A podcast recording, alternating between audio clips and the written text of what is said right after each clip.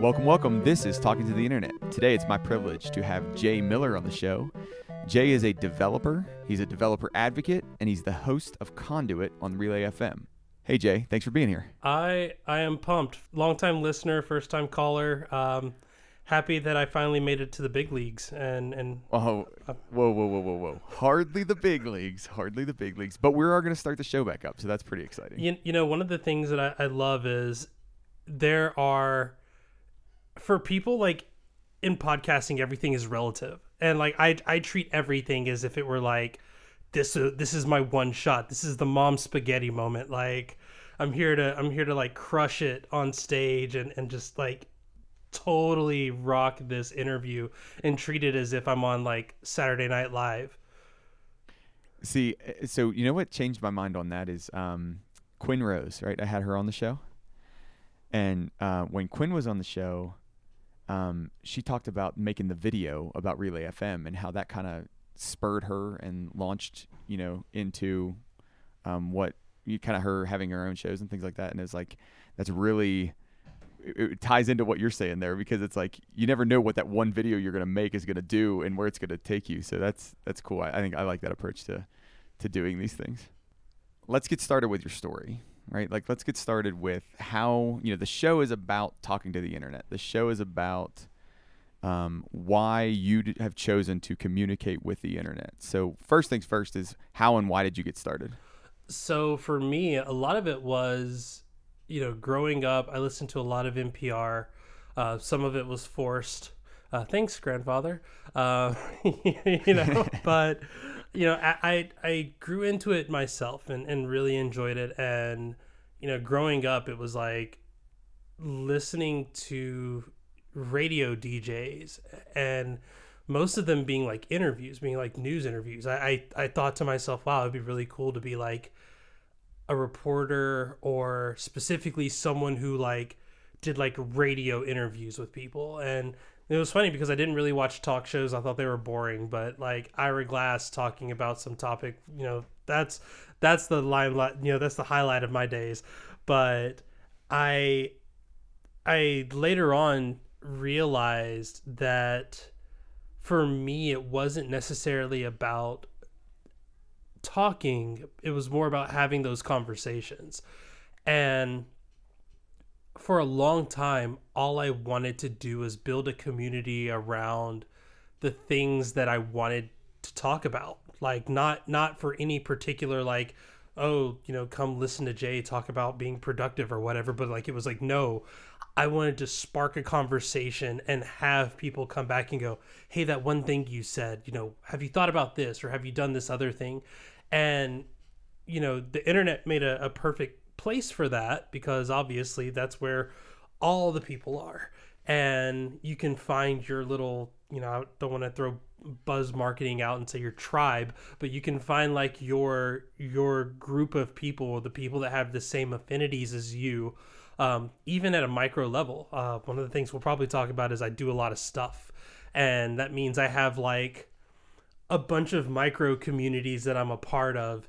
And it's cool when you start to see one like learn about another one, and then to be that friendly face in the room, be like, oh, hey, yeah, you're into, you know, Tetris or bowling as well. Like, cool. Let's, you know, let's chat and catch up and learn more about this. So really it was a strive to, I guess, make friends, but to make friends that were specifically the same type of productivity loving, multi-potentialitic weirdos that I am, you know? Okay. Hold on. So you said a word there that in the last week or two, I've heard this word probably 15 times, and I never knew what this word meant. I've actually never heard this word, but this multi-potentialite, right? Like, can you unwrap multi-potentialite for those of us who weren't familiar with this until right now?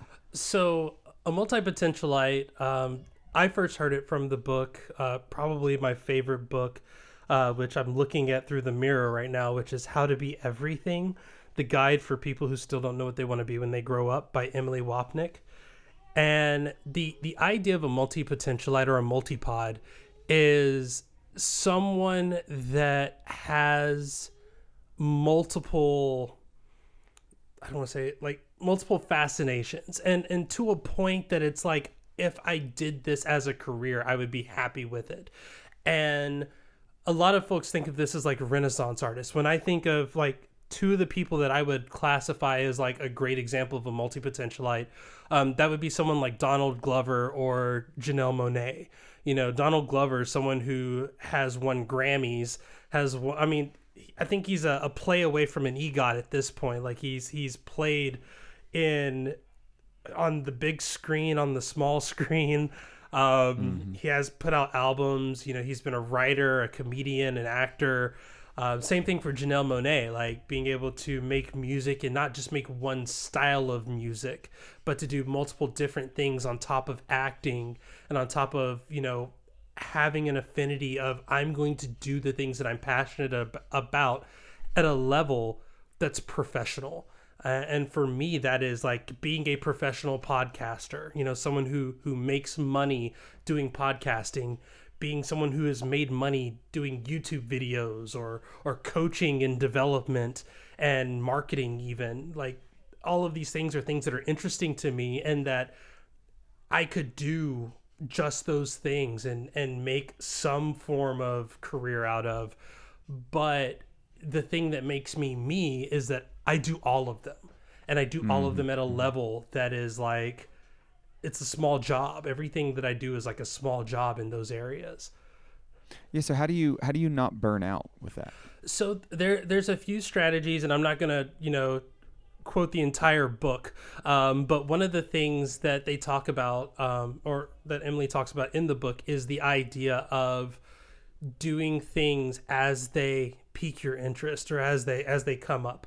And often it means not doing things at a level of, you know, you're making your entire career off of one thing, or even finding roles that allow you to do a little bit of everything some of the time, which, you know, being a developer advocate, that's one of the things I like about it, is I get to go on stage and give presentations about technical topics or topics that I'm interested in that spark conversations. I get to use my video skills to do video interviews with people in the tech space. And ultimately, when, you know, my colleagues have a question about like, hey, you know, what if we were to do a podcast about something, like I can look at that whole idea of podcast production and be the subject matter expert in the room for that. And the things that I don't get out of my day job, like I don't get to talk about all the different automation tools that I love tinkering with. So then I do that on my own channel. And, you know, when we talk about stuff on Conduit is a very unique show in that it talks about productivity while being extremely vague and extremely lighthearted, you know, so it's a place where people can go and enjoy themselves and listen in and share ideas. And we're kind of being a conduit, passing that information to a larger audience. But it's a place where that is a thing that I want to do, and a thing that Kathy and I both said we really want to do, but we didn't have anywhere else where we were already doing that. Mm-hmm, mm-hmm. Yeah, so this concept's really interesting to me because I don't think I'd have ever – I didn't know the word, right? Like I didn't know the phrase. I didn't know the word. But it resonates with the fact that I feel scattered at times because I want to dip my toe into a bunch of different waters, because I want to learn, because I want to talk to people in that community, because I want to, you know, do different things there. And it's a really interesting package to process that stuff. And it's like, oh, you're not just some crazy unfocused, you know, person. It's no, like you're just interested in a lot of different things, and that's how your brain works, and that's okay. Like you don't have to be that. And the reason I say it's really interesting to me is because, you know, I came from grad school. And grad school, I mean, you know, it's particularly at the doctoral level, you dig deep into one area almost to an annoying, like overly crazy focus, because that's what you have to do in order to get that credential. And it's like my brain always wrestled with that. You know, I remember talking to my wife about it, and it's like, I feel like I'm going crazy because all I do is I wake up every morning for 8 hours a day. I think about this one thing, and it's really, really kind of like grating on me, and it's really challenging. So I love this idea, this multi-potentialite. It's a very, very, very cool. So, you know, podcasting is one of those things, right? Like this is talking to the internet. So talk to me about how you got started you know, talking to the internet? Was it written first? Was it audio first? Was it YouTube first? Like, what was your first foray into this? It actually was written first. There was a project that I was doing that's no longer on the internet for good reasons, called Keeping Junk Managed. My initials are KJM, so I was like, you know, hey, if I'm gonna do something, I'll use my initials. So KJM, Keeping Junk Managed. It was like I am not in the productivity world. I'm not a fan of the idea of GTD, and that's a conversation for a different show. But I was in a situation where I had just gotten out of the military. I was transitioning from basically being told all the things that I needed to do to being told none of the things that I needed to do, and having responsibilities. I was a new husband, a newly private citizen, and needed a way to understand how to best do my work. And at the time, I had just learned about like the Eisenhower matrix of like, you know, do, delegate, delete, and defer, you know, and mm-hmm. From there it was like, oh, this is really cool. I wonder, you know, if anyone else knows, you know, how many other people out there know about this stuff. And, you know, I was a system administrator at the time, so I was really thinking about how do you make that determination when you're working on a help desk and it's like, oh, only check your email once a day, and it's like, well, if I do that, I get fired. Like, you know, how do you defer tasks that you're beholden to other people? And it's like, well, you can't. So, you know, let's throw an automation into there. So it's 4 D's and an A apparently. And at that point it was like, well, if I'm doing this, obviously I'm not finding any information on how do I automate while also like doing it in a productive manner when you can't just tell people no. And I was like, well, I'm going to write about this. And I wrote about it for a little bit. And it was ambitious for like a 23-year-old who had never like been in the real world and didn't know anything about anything. But at the same time, that ambition is kind of what took it from I'm going to write these blog posts to I'm going to create content and have conversations with people. Because what I noticed was I would write something and like one or two people would say something, and it was like, that was it. Like, hey, good job. I really love this topic. And okay, well, let's talk about it. And no one really wanted to. It was, they just wanted to, you know, give me a thumbs up on Facebook or whatever. And from there it was like, no, I need more. I want more conversation. So I turned it into like a podcast, because at the time I was heavily listening to podcasts. I still am. But from there it just became, well, do the radio thing, do the thing where you're the person talking on the radio, having a conversation where you're diving deep into topics that are interesting to you, and people can't just give you a thumbs up because they're on the line with you having this conversation. Mm-hmm, mm-hmm. And was this the Pit Show? This was originally, it was called Productivity in Tech, or PIT for short. And yeah, it started out just the Productivity in Tech podcast. And it was very app heavy at the beginning, and it grew and grew, and, you know, people really liked it. And I got tired of talking about apps. Okay. And that makes sense. And a lot of things happened, and I got older and more jaded at the productivity world, I guess. And I stopped talking about the apps and started talking more about the processes, because I realized at some point the app itself didn't matter. You know, mm-hmm. You could do, essentially, if you work hard enough, you can basically do whatever system and whatever app they give you. It just, for some reasons, you may not want to do it in certain apps. Mm-hmm. So for me, it became less about the how you're doing it and more about the why you're doing it. And from there, two things happened. One, I started having more fun. I became more attached to my project, and my listenership drastically fell because people were just searching for that one app that would, you know, solve all their problems. Wow. So that's got to be tough, right? Like, you know, as you refine more and as you get more focused into something that you're, I don't know if enjoying is the right word, but like you're resonating with more, the listenership drops. Like, how does that make, I mean, how do you process that? With a lot of anxiety. Okay. That's reasonable. Yeah. I will say there was a depression that came about that. It was pretty rough.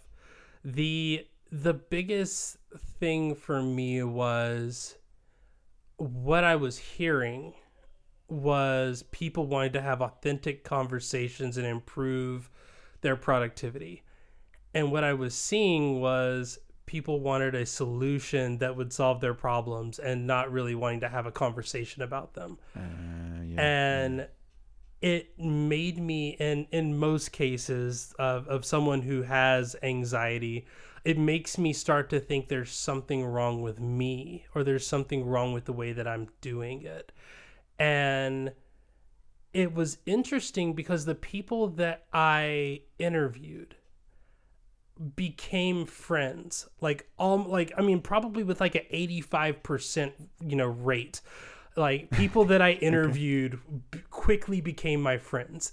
And it was weird because eventually the opposite started happening. I would interview somebody and they would go, I've been listening to your show for 2 years. I really love what you're doing. And I'm like, that's weird because I didn't think anybody listened to my show anymore. And you start finding the people that you really like. You found the thing that you wanted to do. You found the thing that you were trying to do from the beginning. And it just took, 6 years to do it. And sometimes that's hard to deal with. Being a parent now, I'm trying to teach my daughter patience and the idea of hey, if you don't do this thing now, we'll do a bigger thing later. And I see the impatience that she has. I see a lot of myself in there because in my mind, it was I'm going to do this. I'm going to do this YouTube thing because that's where the audience is. And no, that's not where the audience is. Okay, I'm going to go do a newsletter because that's where the audience is. No, that's not it either. Okay, well, I'm going to go back to YouTube, or I'm going to keep a blog, or I'm going to, pivot the podcast or spin off another podcast and do all these things when really the idea of Conduit now is very much the original envisioning that I had, but refined over several years, and understanding my weaknesses and understanding the places that I wanted to avoid helped made the show better. But also, it also gave me kind of the inspiration to say, hey, I don't want to do this alone. So that way now I always have a co-host and I always have a conversation. And it's I'm having a different conversation with the same person. And it's in a space where now more people are listening and more people are talking. So we've become the show where it's we do a show, we go into the Discord, and then we talked for hours about the thing that we just did, which is exactly what we were hoping for 6 years ago. Okay, so let me interject here for a second because I have to put in a plug for y'all. So the show he's talking about right now is called Conduit. It's on Relay FM's network. So if you go to the Conduit page on Relay FM, you can join and become a member, right, to their show and support their show specifically. But the thing he's talking about with the Discord, it's pretty unbelievable, right? So I was never a member of Relay shows. I've listened to Relay forever, but I was never a member. And primarily it was because I listen when I'm running or I'm driving the car or something like that. And I was never in a place where I could just quickly go over and do the thing, right? To do the membership. So it was more inconvenience than it was not wanting to do it. Well, I did it recently and the Discord is incredible. In Conduit, the people in there with Conduit, it's awesome. It's so fun to be in a community. And even if I don't care about every topic that's discussed, 90% of them I'm interested in. It's interesting. I'm getting people's perspectives on it. So if that sounds cool to you, if that sounds interesting to you, I highly recommend check out Jay and Kathy's page. Check out the Conduit page. Sign up as a member for them. He didn't ask me to do this. Trust me, he had no idea I was going to do this. But it's really valuable. It's really, really cool. So you're moving now. You're doing the show, and it's you and Kathy talking, maybe a guest, right? And then you continue that conversation into the Discord. What, in your mind, what value does that broader community bring into the way you talk to the internet, how you talk to the internet, what you say to the internet? I think in many ways it's changed. You know, I've been sitting here waxing poetic about this is the exact show that I wanted, but the conversations mostly come from the community. So instead of me having to think about a thing that I did and like, oh, wow, how am I going to turn that into a topic? It's like I now have a running list of conversations that people have wanted us to talk about. And really the show itself, like one of the jokes that came out at the beginning, just even in planning the show, was like Kathy saying, I want to do a show that the Productivity Channel, now known as the Break Room, / Systems and Themes, because we're a chaotic group and they couldn't contain us all in one channel, so they had to give us two.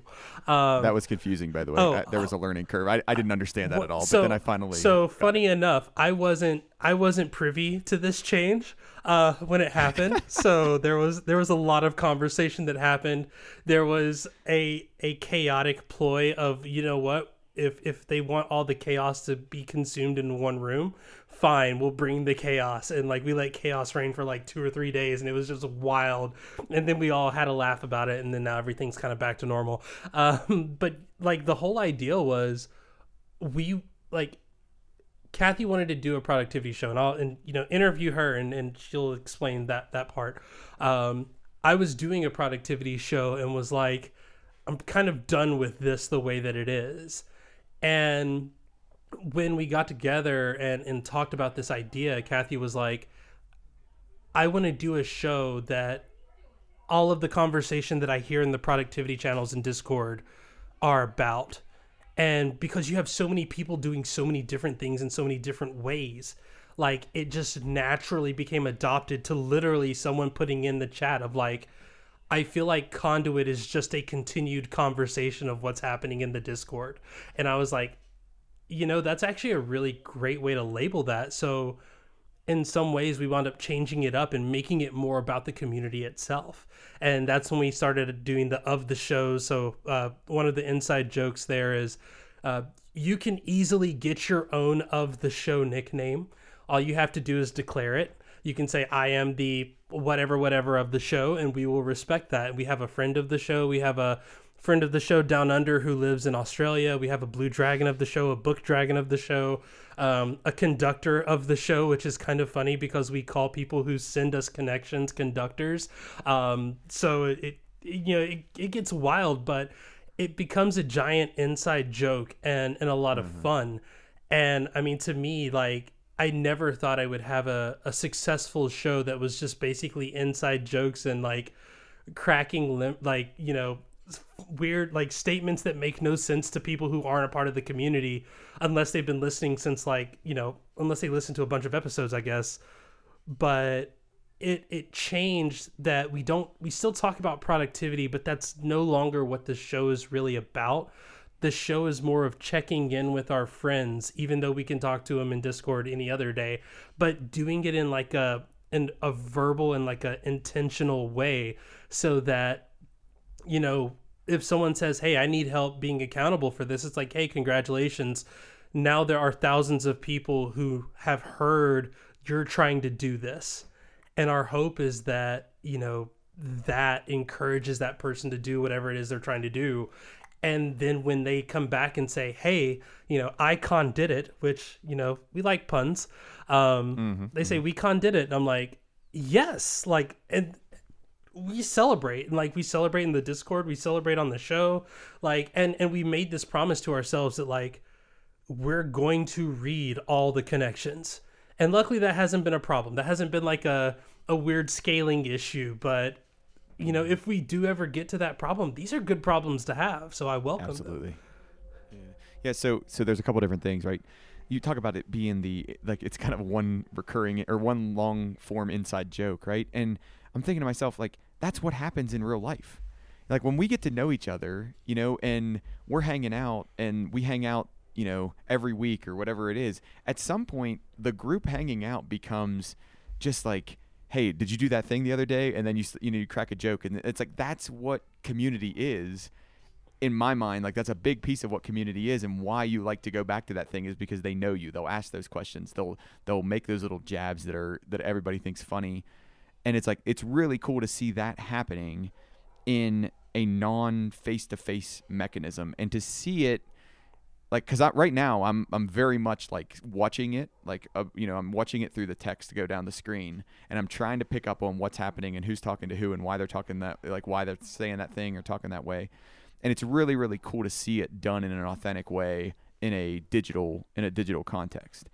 I want to ask you, though, go back. So I don't like to talk about, like, microphones and computer setups and stuff like this on the show. This is not a how does the tech come together. What I do love to talk about, though, is how did you and Kathy come together? Like, what is that story that you went, because are you doing the pit show? Like when did the pit show end and when did Conduit begin? So the last pit show episode, I mean, technically the feed is still out there. If you want to go back, there's a few seasons that are available. All 6 years of it are available on the Internet Archive somewhere. So you got to do your work if you really want to go back through all of that. And that's probably for good reason.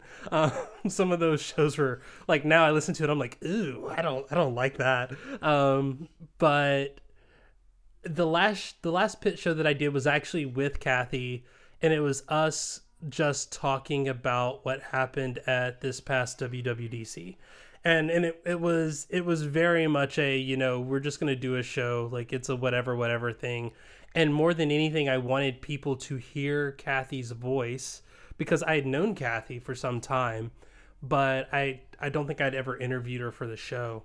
And I wanted to be able to let people, like, okay, hear this voice, know who it is, because it's going to be more important in the future. And at that point, we had already been planning to do a show together, and basically I got to the point where I knew Pitt was coming to an end. I knew, like, at this point, and I guess, going way back, talking about multi-potentialism and all that stuff, part of burning out, like, it still happens. You just stop doing the thing, and then eventually you just start doing it again. Or maybe it, they call it, like, the Phoenix method, where it's like you do a thing, not necessarily burn yourself out on it, but you get tired of doing that thing, you stop doing that thing, and you rise out of the ashes as a new thing. And you can, like, that's another option. So for me, I had stopped the pit show. This was the third time I had stopped it. And I was like, I'm not doing it again. To be fair, like, I did a whole postmortem on my blog that was like, here are lessons learned from doing a show from 6 years. And, like, one of the first lessons was you should have kept it dead the first time. And just done something different, done. It could have even been the same show, but under a different name. But there was a whole lot of logistics that became a problem after a while. So anyway, I kind of knew what show I wanted. I wanted a productivity show, but I wanted it under a new name. I wanted it under a new light. And I wanted a co-host. That was, like, the biggest thing, was there had to be a co-host, because I was tired of having to find people to interview all the time. And like I said, I had gotten to the point where I was interviewing people who knew who I was, knew, what I was about and all that stuff. So I was like, I want to have a conversation with a friend. And I had, like, a list of, like, 10 people that I was interested in doing a show with. And Kathy was on that list, because I had known what she does. And for those that don't know Kathy Campbell, she's the business unicorn of the internet. If you have a problem in your business and you don't know how, like, you want to get it fixed, if you're a small business owner, give Kathy a call, check out her website, because she's amazing. Yeah. And, like, I actually wanted to hire her. At this point, I had made Pitt a business, and, like, I was doing, like, marketing stuff for people, editing other people's podcasts. And I was like, maybe I want to do this as my own business, but I need to focus on it. But the pit show wasn't it. I knew that wasn't it. So, like, having someone who had to be productive, like, her job is to be productive for other people. So I was like, it'd be really cool to have that conversation, with her. And I had reached out to a few other people. I'm not going to name them, but they probably listen to this show. So hi. And they know, like, we joke about it all the time. Like, oh yeah, we do. We still talk. And I was like, this could have been Conduit. You know that, right? So, yeah. But Kathy tweeted, like, the same day that I had sent a tweet out about like, hey, I'm thinking about getting a co-host for the show or whatever. Anyone interested, like, hit me up. And Kathy was like, I'm really thinking about starting a productivity podcast to share some of the stuff that I've learned having to use like all of these different systems, hating all of them, but also having to be productive anyway. And I was like, so you just got bumped up all the way to the top of the list. Yeah, and like, exactly. we need to make this thing happen. And, you know, we demoed the thing for about 6 months. Like it was a good minute. Like we didn't know we were going to be on Relay. Like the idea of being on Relay, like it was a thought. It was like, hey, do you think Relay would take this show? And then we said, all right, we're going to make two plans. We're going to make the with Relay and without Relay plan. And if it was without Relay, we were just going to be independent, produce our own thing, spin up a Patreon, spin up a Discord, do all that stuff. And, you know, we did a demo episode. We sent it to a couple of people. We sent one to Mike. I was a part of Mike's podcast mentorship group that he does. And I was like, hey, what do you think of this? And he was like, it's great. Here's some things, you know, to fix. Then we did another demo. What do you think of this? Oh, yeah, no, this is really coming together. I really like the vibe that you have with Kathy. Oh, cool. Great. By the way, do you think that this could be a Relay show? Not like, does it want to be, or does it like we need it to be? It's like, we want to pitch this to you as like, do you think this would be a Relay show? And, you know, Mike was like, let me take a listen to it. You know, we normally are not looking to add new shows. Yeah. And he did that whole thing. And he was like, all right, send me a couple more demos. We did more demos. And then we were like, all right, I think we've got it. We do all the other stuff. And then Conduit became a thing. And the show that it was on episode 1 is very much not the show that it is today, and it just kind of evolved. So I was wondering that, like, are the shows you did for the demo, I'm sure the ideas and the content might have transferred over, but did any of those actual shows transfer over? I think we re-recorded the first, so episode 1, I think we did episode 1 3 times. Okay. You know, and that, I think that's probably why, you know, some of the inside jokes, you know, the first thing we do is we make up our own productivity methodologies every time. And we do it because we think it's funny, because it's like, you know, people have these grand ideas of like, oh, you know, GTD and inbox zero and stuff. We're like, yeah, I call mine the Silk Sonic method because it reminds me of that one song by, you know, Anderson .Paak and Bruno Mars. And people are like, that's goofy. And I love it. And then we encourage people to come up with their own. And we came up with the tire, you know, technology for decision making. So. Okay. Permission to speak freely. Can I talk about the tire method? Talk about the tire method. I love it. I want to call it the right method. Right, because it's a decision-making thing, and if I go through that method, I have the right to make a decision. Or like RITE, my problem is the definition of right is more of like a ceremony. It's less like the right RIGHT. So it's like I almost sent you all that message like 4 times, you know, with question mark my conduit. I was like, why don't we call it the RITE method instead of the tire method? And I was like, don't do that. That's messed up. Like, no, I was like, that's totally messed up. Like don't squash it. You know, don't like.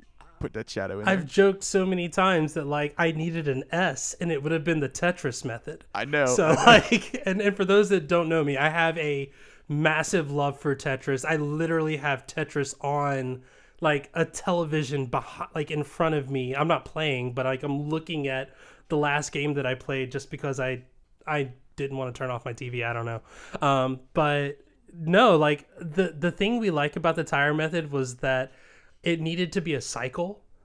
And the idea of, and by the way, TIRE stands for time, intuition, resources, and energy. And the idea of that is we wanted to use words that you could vocalize. And when someone is like wanting you to make a decision, you could say, you know, I don't think I have the time for that. My intuition says that, you know, it's not fully well formed, or at the moment, I just don't have the energy to take on a new project. Or, you know, you could basically use the words. And the thing I like about it is because I can use the words, and they're just words that I would normally use in making a decision. It like pings me, and I go, oh, I need to use the tire method here. You know, it's like, oh, wait a minute, let me tire this out really quick. And you constantly go in cycles, and it's a continuous process. And that's kind of how I knew Pitt was coming to an end, even before Tire existed. It was like, I knew that I wanted to do a thing, but I didn't, but my intuition was that Pitt was gone. Like, Pitt was just not itself. It wasn't there anymore. And I had energy to do a show. And I like had this idea of like, you know, my intuition says if I have a co-host, it'll be regular. We won't skip weeks, things like this. So like a lot of this was, it existed before it existed. You know what I mean? Yeah, for sure. Yeah. All right. So that's the podcasting space, right? Like, talk to me about your YouTube stuff, right? Like, so what's your drive behind YouTube? How does that scratch an itch that podcasting doesn't, or it scratches it differently? Like, what's going on there? YouTube is a series of experiments. It is 100% like I want a space to do things that don't impact my brand, I guess, as a human being. And okay. It's kind of funny because I had been on YouTube for years. And a lot of it was like, oh, productivity and focusing on that and doing this thing. And I think I'd gotten like, I think I got Pitt to like the Pitt YouTube channel to like 200 or 300 subscribers over like 3 or 4 years. And it was just like, just basically just reposting the podcast out and little stuff that I did when I was younger. And in my head, I was like, I can't remember what it was. The first video was like, it was something with Craft, and like we were using Craft for the show. I was using Craft for a project that I wound up not releasing with some other friends. And like, I was heavy into Craft at the time. And I was like, I want to talk about this nerd thing, but I can't do it on Pitt because we don't talk about apps. I can't do it on Conduit because we don't talk about apps, you know, all this stuff. I was like, I want to talk about this app somewhere. So, you know, I just went on my YouTube channel and was like, all right, cool. We're going to talk about, you know, bullet journaling with Craft. And, you know, it's not designed for me to be like the next productivity YouTube channel. That's not it, but it's more of like, here are some quirky tips that I deploy, kind of like my original blog. Like, here are just some little things that I do that, you know, make me a little bit more productive. And the funny thing is, people think about my YouTube channel. I've done more video stuff for other channels than my own. Like, my channel is the least popular of all the stuff that I've done. Yeah, so why, and this is going to sound overly aggressive, and I don't mean it that way, but it's like, I can't think of a cleaner or like, why take all that effort, right? Like, because like to record a video and to do it well, you know what I mean? It's a lot of work, and then you got to get it up onto YouTube and all that stuff. Like, why take on all that effort if you admittedly, and correct me where I'm wrong, because if you're admittedly like, I'm not that worried about it becoming insanely popular. I really just want to explore this thing. I mean, it's a muscle. Like, as a developer advocate, like, our big thing, the big thing that we've been known for so long is like, you go on stage and you give a talk. And, you know, I don't know if you live on Earth or not, but we've kind of been on lockdown for the last couple of years, so we haven't really been able to get up on stage and give a talk. So one of the things that we've done now is a lot of companies are pivoting, and a lot of companies are like, hey, live streaming is a thing. Hey, making content for YouTube is a thing. Personal brands. And I mean, I have friends that are developer advocates where all they do are make TikToks all day. And I'm like, that sounds absolutely terrible, but they're really good at it. So for me, it became, unless I'm going to sit there and podcast about stuff at work all the time, which there's a lot of stuff that is involved with that, I was like, I need to do something else. And being able to make video content, being able to edit my own content, meant that I got to control my voice. I got to make sure that what I did and what I wanted to go out is what went out. But also, it gave me a value in the industry. You know, I've made money off of podcasting for several years, but it was never like enough to live off of. Mm. And when I started and I became an advocate, it was the tiny experiments that I had done on YouTube. It was the podcast that I had basically been doing for free, you know, for years on end that made me a good candidate for the role. So it's funny. I got my first like making a living because of podcasting came in a role where I don't do podcasting. And I mean, that's why I put in the effort, was because it makes me valuable to my employers, but it also gives me a place to, like, again, I could just make YouTube videos about work, but that sounds boring. Like, I'm going to make YouTube videos about stuff that I'm interested in and that I think is fun. Well, and I think there's a lot to that, right? So, you know, writing, I think of writing as an extension of thinking, right? So I can think through a thing, and then I write it down, and I think through it slightly differently, or I structure the argument differently, or something like that. I can see the same thing with YouTube, or a podcast where you're having a conversation with somebody. It's I'm gonna think about it differently when I have to actually verbally express it. I'm gonna have to about it differently when I actually have to talk to somebody about how I'm crafting the bullet journal in Craft. Sorry for the double word, right? But like, you know what I mean? Like, I'm going to think about it differently, and that's going to help refine me. And then there's the added icing on the cake that is, oh, and by the way, I'm developing a portfolio, which significantly helps me in other portions of what I do. So that's cool. I like that. Yeah, and you'd be surprised at like just a level of comfort, like the ability to bring comfort out into other people makes doing what I do, I guess, a unique skill set, because anyone can get up and just talk about a thing. But if you have someone that is, you know, camera shy, or, you know, is worried about the YouTube part, or is worried about like, hey, who's going to hear this? How many, you know, what are people going to say about my crazy antics? And it's like, wait a minute, why doesn't Jay talk to them? Because if anything, Jay's psycho. And like, I can put anyone at ease. Well, if this guy makes a living doing this, I can just relax. And that is very much, we talk about the idea of like personas. Like, I play personas of different types of individuals when I'm creating content. And sometimes that is I'm going to be the, you know, talk show host or whatever, or I'm going to be the comedian, or I mean, I've done shows where I've played the bad guy. You know, I'm the person that everyone thinks I absolutely hate, like certain companies, because I will call them out on their mistakes and just say, like, I need you to do better. I don't know why you're celebrating right now. This is still a huge issue. And it makes the show more engaging, because while everyone else is saying, oh, good job, good job, good job, I'm like, why is everybody clapping? This isn't right. And people are like, wait, what? Like, wait, something's different here. So, I mean, if I can have fun with it, and I can bring people out of this idea of like, wait, I'm not on CNN or, you know, some show like that. I'm here having fun with someone. Like, let's do this. Yeah, and I can really resonate with that, because I just taught an ethics class, right, as part of my day job.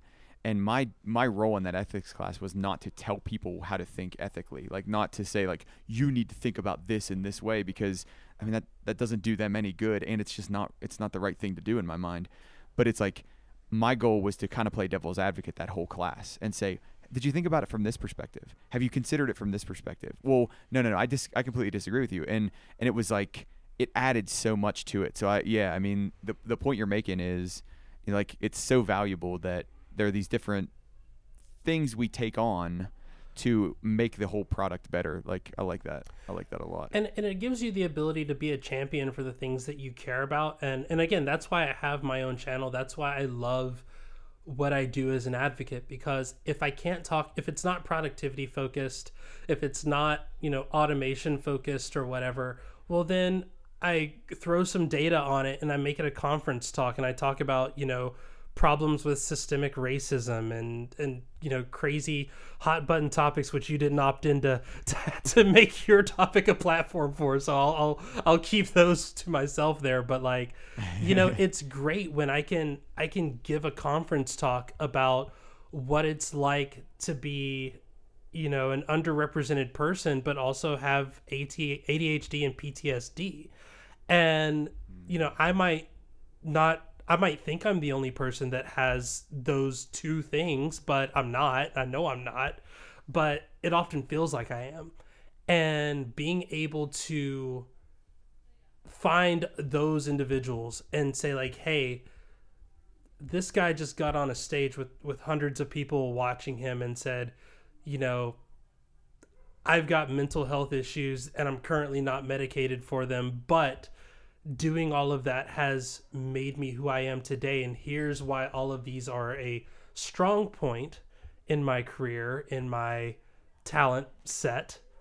Then it encourages that other person to do the same thing, or at least look at themselves a little bit better. And, you know, to me, like, that's the greatest thing. I've always wanted to just have conversations with people, and not every conversation has to be about a new phone. And I love that even in a space where people just want to hear about the latest and greatest in technology and news and productivity and stuff, I can go, well, hold on, let's have a historical look at like over policing in areas and doing things like that. And they go, wait, what? How is that relevant? And it goes, well, I'm glad you asked. And then pull out a Tim Cook level chart of things. Yeah.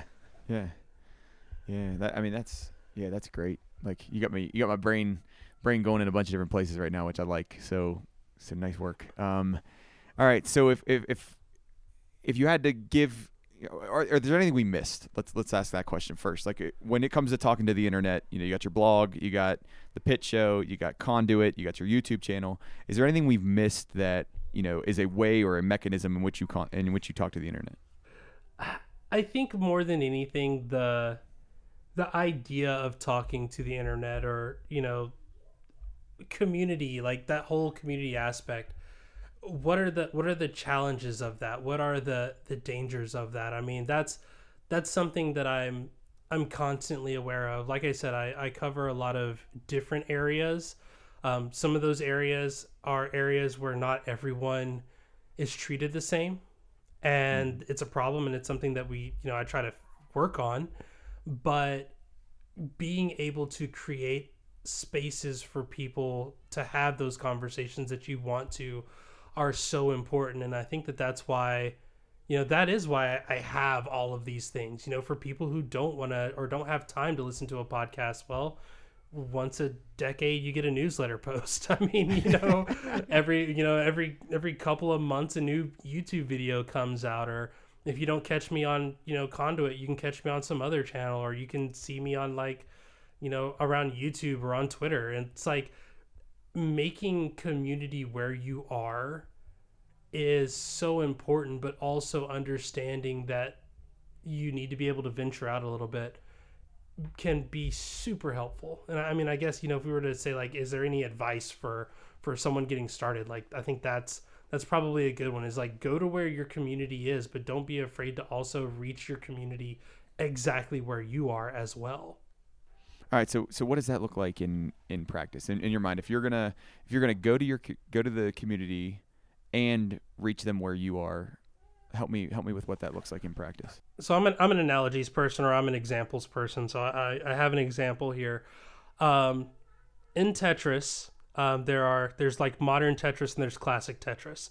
The rule set changes based on what you're playing. I play classic Tetris. I have a Nintendo Entertainment System, like the old school one with the red and yellow cable that you plug into the back of your TV. One of the things that happened was they always met in Portland once a year to do the classic Tetris World Championships. And a few problems happened. Obviously, like I said, the last few years, it's kind of been hard to go in person and gather. But how do you even begin to work on that process? So what they did was they said, we're going to go online. You know, we're going to start doing digital classic Tetris events where you have to use a capture card and all this other stuff. And what happened was two things. The age of competitors drastically dropped. So now the world champion, the two-time world champion, is 14 years old. No way. Yeah. The back-to-back world champion is 14 years old, and the second best player in the world is his brother. Wow. Who's a year older. They've developed an entirely new way of using the controller to exponentially increase the score. So like before, when meeting in person, if you got 1,000,000 points, the game isn't capped. The game caps out at 999,999. Mm-hmm. So like you could not get 1,000,000 points by the definition of the game, but you could keep playing. And they found ways to work around that so that they could score beyond 1,000,000. The highest scores were like 1.1, 1.2 million. In 2 years, the score jumped from 1.2 to 1.4, which was like unheard of. A month ago, the first 2.1 million score by a human being was recorded using a new way to hold the controller and actually be able to play at a faster rate of play than what was thought to be possible before. And it's insane, because had they not gone to that community, had they not embraced online, had they just said, well, we're going to wait a couple of years and we'll see you in Portland in 2022, hopefully, then this stuff may have still happened, but there wouldn't have been any place to talk about it. Mm-hmm. There wouldn't have been any place to showcase it. I mean, you have hundreds of people now deploying a new technique in a game that people don't think of on a daily basis. Yeah. So to me, it was like, it's the same thing of like, if you're doing something, like, sure, do it the way that you're doing it, but don't be afraid to reach out to where others are and say, hey, I'm doing this thing, because there may be a completely fundamentally different way of doing it. And that's what I mean by like, Conduit isn't what it is without the Discord community that's there. It would have been a completely different show. It would have evolved into a different show. It evolved to fit its surroundings, and the Discord became the fundamental piece to what Conduit is. Yeah. And Kathy and I weren't planning for that to happen, but because we went to where our audience was, it changed what the show became for the better. Yeah. It's like the truest sense, or the most direct sense of why diversity matters, right? Like why, and I don't mean diversity in the cliche sense. I mean diversity in all aspects of diversity, right? Like, because it allows all of those different voices to come in and be part of the space, instead of limiting certain voices in one way or another. So that was a really good example. That helped me a lot. Okay, so you talk to the internet a lot. You have a lot of experience with it. You've done it in different ways. If you're going to give advice to people who either want to get started or they're feeling a little bit of a lull and they need encouragement to keep going, what kind of advice or encouragement do you give them? So the first one that I'll give them is a really concrete one. Do the things you love for free. Don't worry about growing the audience, because growing the audience will come with its own baggage. Develop your skill set and get paid to do it. And I've been super, everything's great, everything's amazing here. But I say that for one reason. I built a bunch of things that I loved, that I wanted to build just because I wanted to build them. People saw that and said, hey, can you build that thing for me? And then they started paying me to build the things that that they wanted me to build. Mm-hmm. And it's a lot easier to tell someone no than it is to tell yourself no. So when you make the thing that you want to make because you want to make it, it's great because you're excited, you're happy.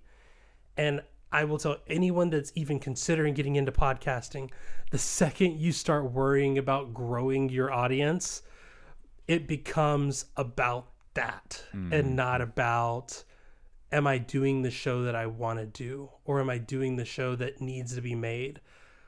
Our show has sponsors, but I mean, to be fair, there are plenty of other shows that are probably better for getting those sponsors. And I'm okay with that, because honestly, I feel like our members were excited when we did our first ad read. They were like, wow, that means the show's doing really great. That's awesome. Yeah, you know? Yeah.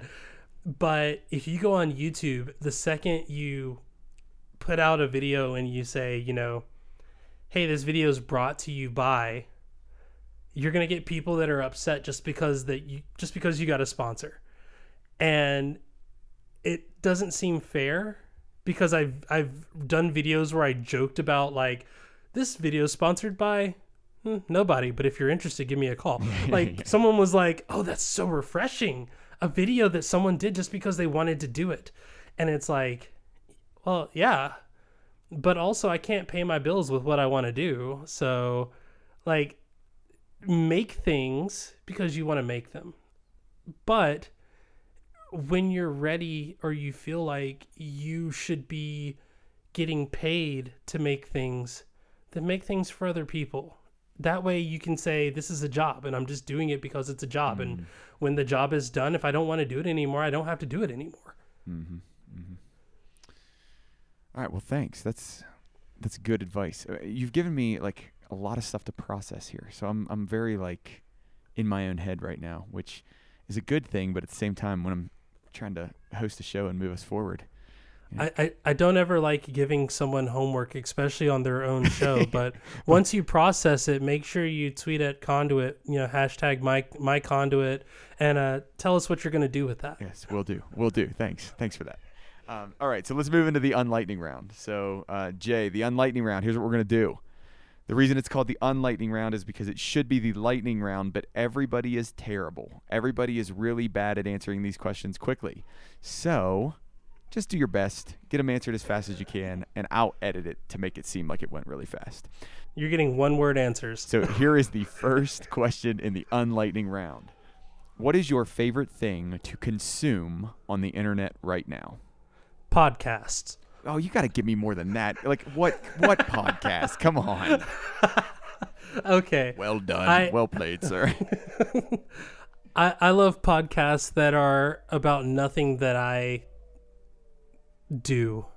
You know, shows that just showcase people's passion for a thing. That's like the thing that makes me really excited. Like, food safety talk, you know, stuff like that. Risky or Not is like one of my favorites. And it's literally two food scientists taking in concepts about, like, oh, what if this food is left out on the counter for this long? Like, is it risky or not?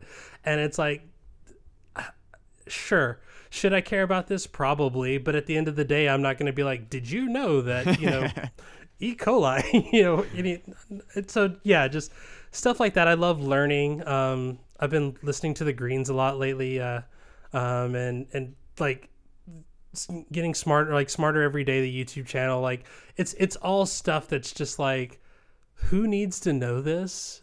And it's like, well, I don't need to know it, but it's kind of nice to know. Plus trivia stuff, you know, that's always fun. Yeah. So I'm happy to hear that we are Smarter Every Day, kindred spirits. The engineering side of me just, I mean, the one that you did, the laminar flow one where he does the circle and the colors all spread out, and then he reverses it and they all come back together. I mean, even recently, the one that he did about the idea of, like, how do you feel like shooting a baseball subsonic, or supersonic, which is amazing. The engineering involved to just make a baseball cannon, but then also getting into the detail of how do you shoot a baseball moving at Mach 1 into a mirror so that you can film it. Yes. And, like, not just using slow speed cameras, but, like, angling the camera to point at the mirror to look like the ball is moving towards the camera. Yeah. Like that, it's stuff like that when you see it, you're just like, this is amazing. Yes. Like this is fantastic. And again, it's no one's ever going to tell you to make a video that focuses on that. Question number 2, who's an up and coming creator that we should all check out? So like Smarter Every Day doesn't count, right? He's been around too long. You don't count. You've been around too long. So who's an up and coming? I'd like to count. Who's up and coming, right? Like, so somebody brand new, or at least new to the community. I am going to promote a Discordian. I'm gonna do this. I'm gonna point out a couple of people. I'm gonna point out Maddie, friend of the show, Maddie, who does a show with Rosemary Orchard and Izzy Miller. And the reason I'm gonna point out Maddie as the person is that Maddie is so, it reminds me so much of like me that I was like, okay, there's going to be so much coming out of her that's not here yet. And she's a mod in the Relay FM Discord. Like, she's well in the Relay space. People who listen to Relay stuff or that are members of Relay know who she is. But from what I know, this is her first podcast. It's called Above the Mess. If you like Conduit, you'll love Above the Mess. They're very much two shows from the same vein. And it's talking about more of the weirdness in trying to be creative and trying to be productive in those ideas. Mm-hmm. I'm gonna point that one out, but I'm also going to point out a few folks over in Mike Hurley's podcast mentorship group. Mm. And that's because, one, everyone in there is my friend and they're absolutely amazing. You have people who are in many different stages of their life. Some are still in school, some are well into their career, some are doing their second show, some are like me where they've been podcasting for ages. Mike has done a really wonderful job in bringing people who have wanted to grow as podcasters in and just giving them mentorship and giving them wisdom and advice. And to be fair, I felt like I had a good advantage of getting Conduit on Relay FM because I had been talking to Mike for a year about what kind of podcast he looks for when it comes to like a good show. So yeah, I cheated, but you know, it worked out. Yeah. So podcastmentorship.net, we're doing a project now where we had a micro topic. We were talking about who our heroes are and everyone released an episode. Mine was the first one. And honestly, I will say everyone else's was so much better. So anybody that's in that group, listen to podcastmentorship.net, the podcast. And again, I'll send you a link for that. And just keep an eye on anybody in that group. Wonderful. You're the first human on Mars. You're only allowed to take one thing to read, listen to, or watch the entire time you're on Mars. So it's one thing. It can be a series of a show. It can be an album, right? Something like that. What is the one piece of content that you're taking to watch over and over or listen to?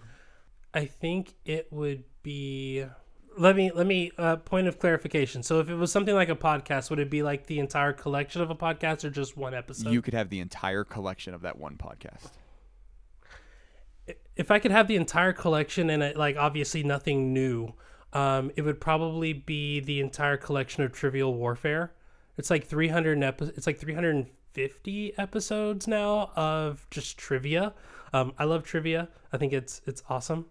And I feel like I would never learn the answers to all the questions, nice. To be fair. Nice. So it would give me plenty of things to do.